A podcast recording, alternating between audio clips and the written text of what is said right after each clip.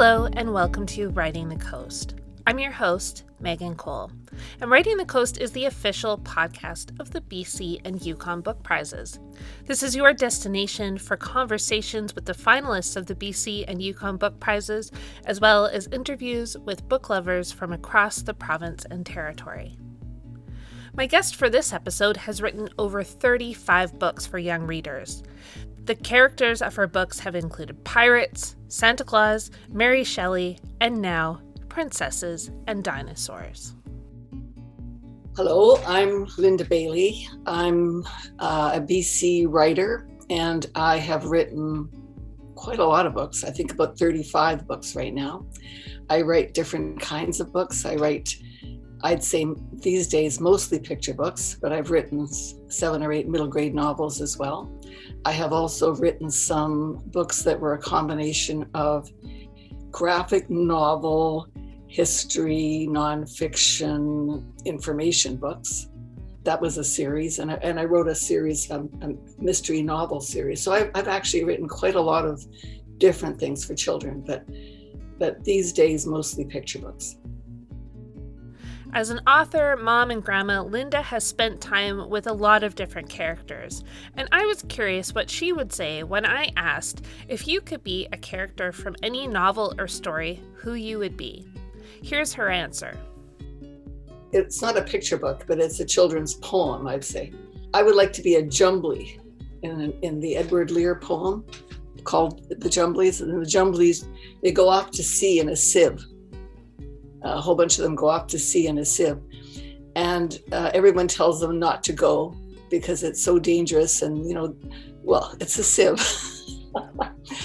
but but they actually survive and they go exploring and they discover new places and they have a fabulous time and then at the end they come back where everybody else has just stayed where they were and the jumblies went off and it's a fantastic poem it's a nonsense poem but it's a wonderful wonderful poem and and I love that poem. So I guess I'd like to be a jumbly, which is not exactly a picture book, but it has been illustrated as a picture book several times, but not not recently. So for any illustrators out there, there's here's your chance. When Linda started writing the story for Princesses versus Dinosaurs, she was looking at the discord and divisiveness caused by the Trump presidency and the influence that had beyond the US borders.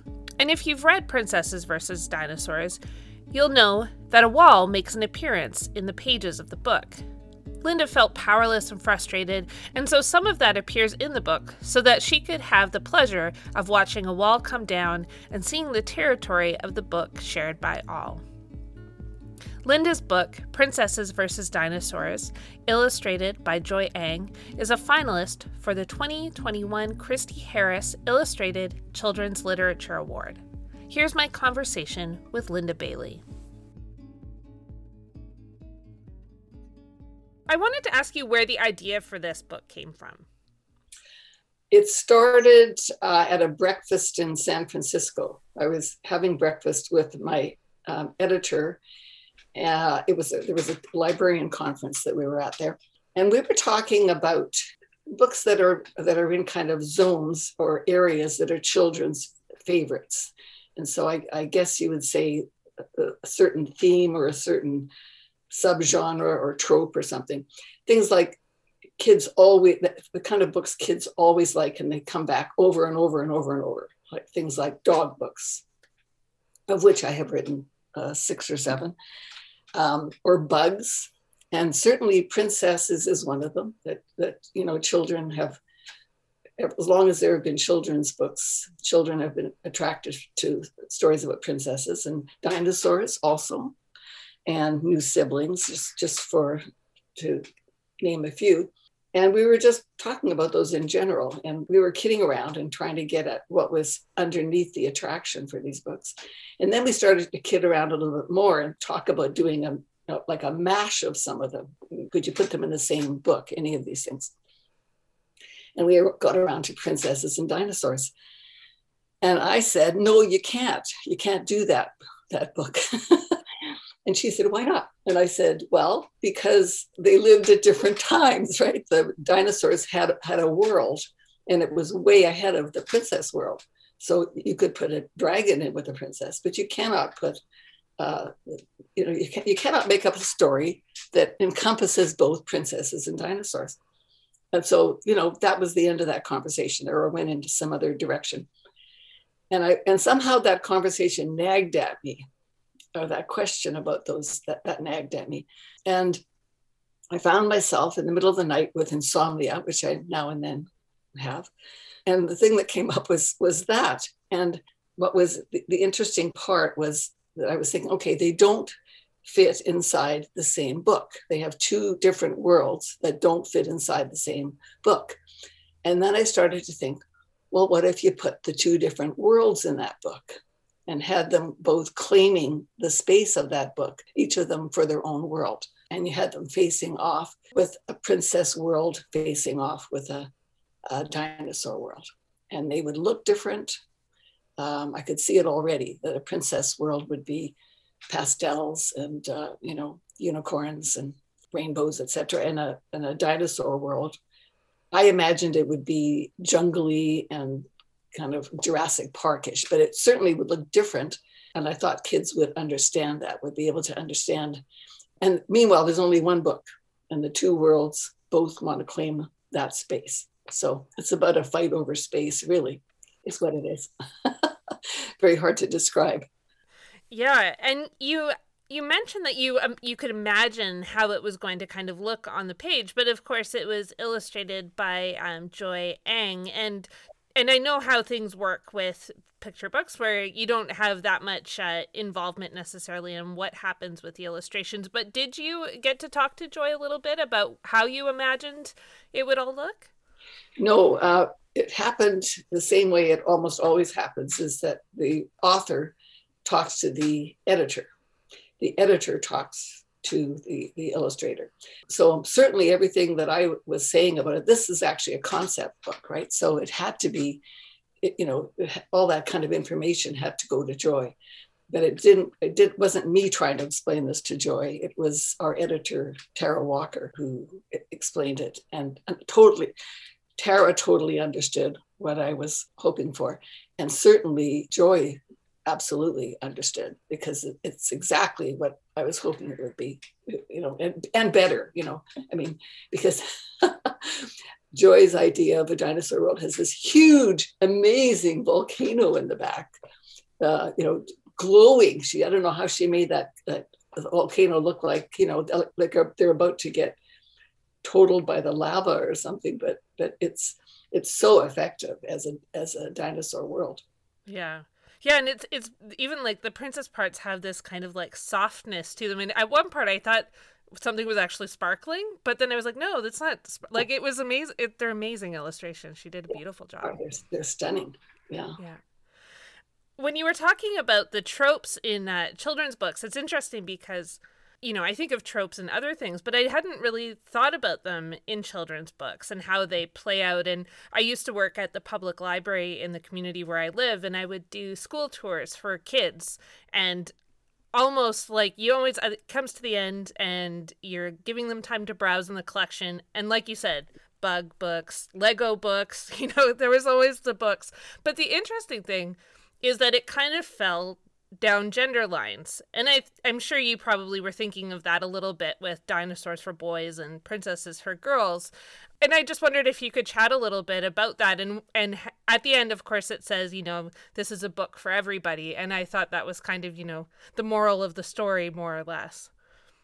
Well, yeah, in kids play, I mean uh, when my kids were young, they're I have I have two daughters, they're both adults now, of course and observing kids in preschools and whatnot, right? They they often, no matter what anybody tries to tell them, no matter how much their feminist, uh, you know, parents are trying to get the girls pushing the trucks and the and the boys with the dolls, that for at a certain point, that kind of they, they just often go in those directions. This is not, I don't mean as a rule, but but the boy play and the girl play can look very different, and and maybe who knows, maybe it is all culturally imposed and and I we don't see it but but I used to see that kind of play and and and wonder about it and it and I have to say it didn't well, okay, so I wasn't trying to reproduce that, but it seemed to be like it does seem that that the dinosaur books are predominantly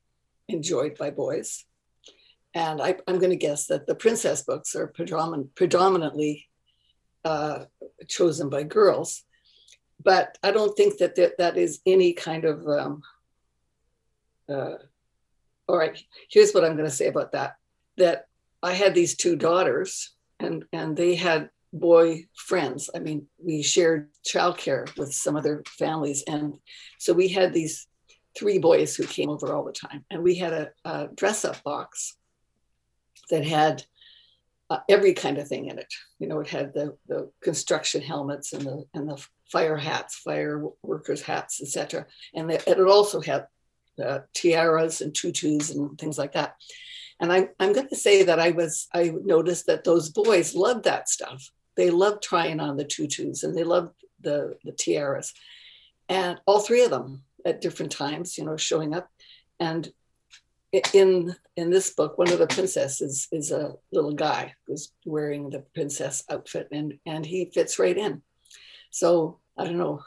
It seems like you know, even without trying necessarily, there seems to have something happened where there was boy books and girl books. And i guess that did happen somewhat by design and now we're trying to shake it so that it's just books that anyone can be interested in. But it's just it's interesting to me how you know that that has stuck around for so long where you know as i said i worked in the library and we were always aware of the fact that you know boys may not read books with female protagonists or there was that idea that boys would not read books with female protagonists That's right. That's right. yeah and it's it's just interesting that you know this is something we're trying to figure out how to deal with but i think books like um, princess versus dinosaur and so many books that are being published right now are recognizing that we need to give permission to children to just be who they're going to be without these ideas wrapped around it. Yeah exactly. And so is that something that you are actively kind of looking at in your work now? And how is how is your work i mean you said you've written 35 books you've been writing children's books for so long. How have you seen that evolve through your career? Um, for myself i mean I, the, the, first books i ever wrote which were in the 19 uh, my first book was published in 1992 and it was a book called uh, about a young detective girl named stevie diamond and Stevie Diamond was actually Stephanie, but Stevie Diamond was uh, uh, very boyish, I'm going to say, in, in behavior and in attitude and, and everything about it. Very, and she had a, a, a partner, a boy named Jesse. Definitely, she was the leader. She was the, the strong one. She was the one who wasn't frightened. He was the one who was frightened. So starting back then, I was I was wanting to flip it around and and the, the stereotype around. And I guess I did that fairly deliberately, but I also did I also did it because uh, you said, you know, which character would I want to be?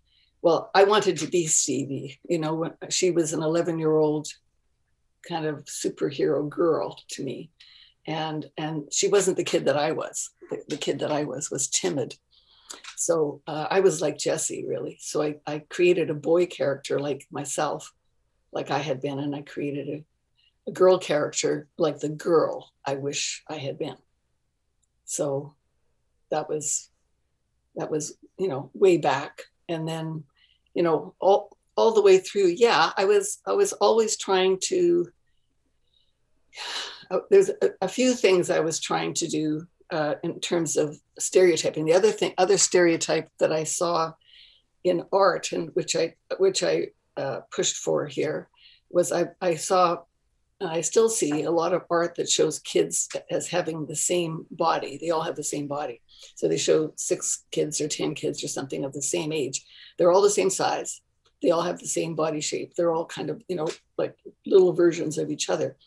And you know because you've gone into schools. whoa you go into some school and you know the, the smallest one in the class you know comes up to the waist of, of some of the others so their heights are enormously varied their their size from little tiny skinny things to to you know quite large friends they're hanging out with, and the, and it's hilarious sometimes when they walk in because you, actually don't don't really see that diversity in an adult population of, of body shapes and sizes. So one of the things that I asked for was that these princesses would would be a real serious range of. I've gone on. I've gone way away from your question here. That's okay. That's okay because you've kind of led me to another question I have. When I was preparing to talk with you, I I realized, and I think I, I knew this before, but you had you've wrote Mary who wrote Frankenstein. Yes. Which I loved. I I mean I love the illustrations of that book. I love Mary Shelley, but um it seems like a lot of your books are engaging like you just mentioned with characters and their identity and there's these people who aren't necessarily like acceptable or maybe uh, fit with what kids might see as traditional um, kids or even adults even even pirates are kind of those characters too yeah. on the fringes but i think it's it i would love to hear you talk about you know how you see representation in kids books and giving kids that permission to be different, to be outside of what they might normally see in a picture book, in a movie? Well, you know, I think they're they're they're those are the most interesting characters. You know, I, I'm not really interested myself in seeing seeing a movie or or reading a book about somebody who is like seriously super average and normal. You know, I mean, I guess you can make that person interesting by putting that that person whose life is, you know, always the same and dumping them into some very strange, difficult situation. But I'm I'm not interested in people like that, and and I think I'm I'm fairly typical in liking the quirky characters, right? And, and I think for kids, if they get to enjoy quirky characters early on, and they they get to enjoy the oddball in the group as the hero, if, if they can enjoy that character and identify with that character, and that was that was true of some of the classic books for children. You know, like everybody loves Jo in in uh, Little Women, right? We all love Jo. She was the odd one, right? But that's the one we love. We all love Anne in Anne of Green Gables. And again, there's nobody wackier than Anne. so, you know, and, and Huckleberry Finn, gosh, you know, he, he was nowhere near normal, right? So, so I think that the the best books do find those wonderful, exceptional, unusual people who will, you know, be the ones we all admire when they're adults in many cases. You mentioned that you uh, you have now grown daughters, and I know you dedicated this book to your granddaughter. Yes. Um, what do you think is as a someone who's probably read a ton of children's books not just as a as a creator of children's books but as probably as a parent you were reading loads of them to your kids and to your grandkids. What do you think is needed in children's books from that perspective for for kids? And what do you see kids respond to in the children's books that you're creating or maybe that you enjoy? Well i mean uh, humor for one thing you know I don't know. There's a lot of lot of books around that are very earnest and sincere. Not a lot of children's books that are, and they're wonderful in many ways. But sometimes people like to feed children a steady diet of that, right? And they don't do it for themselves. you know, they still look for the the fun in reading, and and I guess I I tend to be on that fun end, and I'm going to qualify that by saying I try not to be just humor. My goal would be to be in the, there's a wonderful zone, which is like, you know, tickle their funny bones and touch their hearts, right? Make them laugh, make them cry.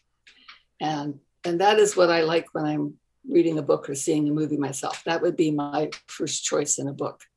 And I, and I want it, I do want the, it to, it to be something that is, that makes me laugh and makes me feel good at the same time, I also wanted to have depth and reach me and hopefully reach me in a deep way. So there's a place where, where they, where, you know, some people are, are really wonderful at putting those two things together. And, and that's the, that's the place I aim for. What you're saying is, is true to something I was actually I don't know how this came up when I was chatting with um, Gail Anderson Dargatz as well, and because she writes uh, the high low books as, and so she was talking about that. You know, you don't want a book to be too earnest because then somehow you're you might lose the young readers along the way. Yeah. Um, they they ultimately want a great story, and I think what you're you're saying there about the funny and but also getting to the heart at the same time is is true for adult books too, of course. I think it's a it's the target zone absolutely for me. As I was like I said as I was going through and I was blown away by how many books you've written that I I've seen on bookshelves and I guess never realized had your name on them. But you have you always written for children and uh and what interested you in writing for kids in particular? Well, I didn't really start writing very much until I guess you know my late 20s i spent my 20s traveling and and not i didn't want to be in in my 20s i didn't want to be in a room by myself. You know i wanted to be out with people in the world and see the world. Uh, in my 30s i had children and and i at that time i started out by writing short stories for adults. That's when i really discovered children's literature with my own children. Uh, and i totally fell in love with that section of the library. And I, I you know i just I was entranced by it. But another thing was that I don't know if I understood this at the time, but, but I certainly did later. The place where I come from is storyteller. I mean, I'm not not I don't mean the classic story, oral storyteller. I just mean that story really matters to me. I care about story. And at that time in literature, which was when was that? That would have been the 80s, I guess. Story was very unpopular in adult novel writing, etc. It was it wasn't about story. It was it was I don't know what it was about. but story story and the idea of, of creating a good story wasn't the important thing at all. And it was all it was all pretty darned, you know, uh, a lot, lot of lot of writing was very serious and and certainly not the tone that I was enjoying. So children seemed to be the place where I belonged.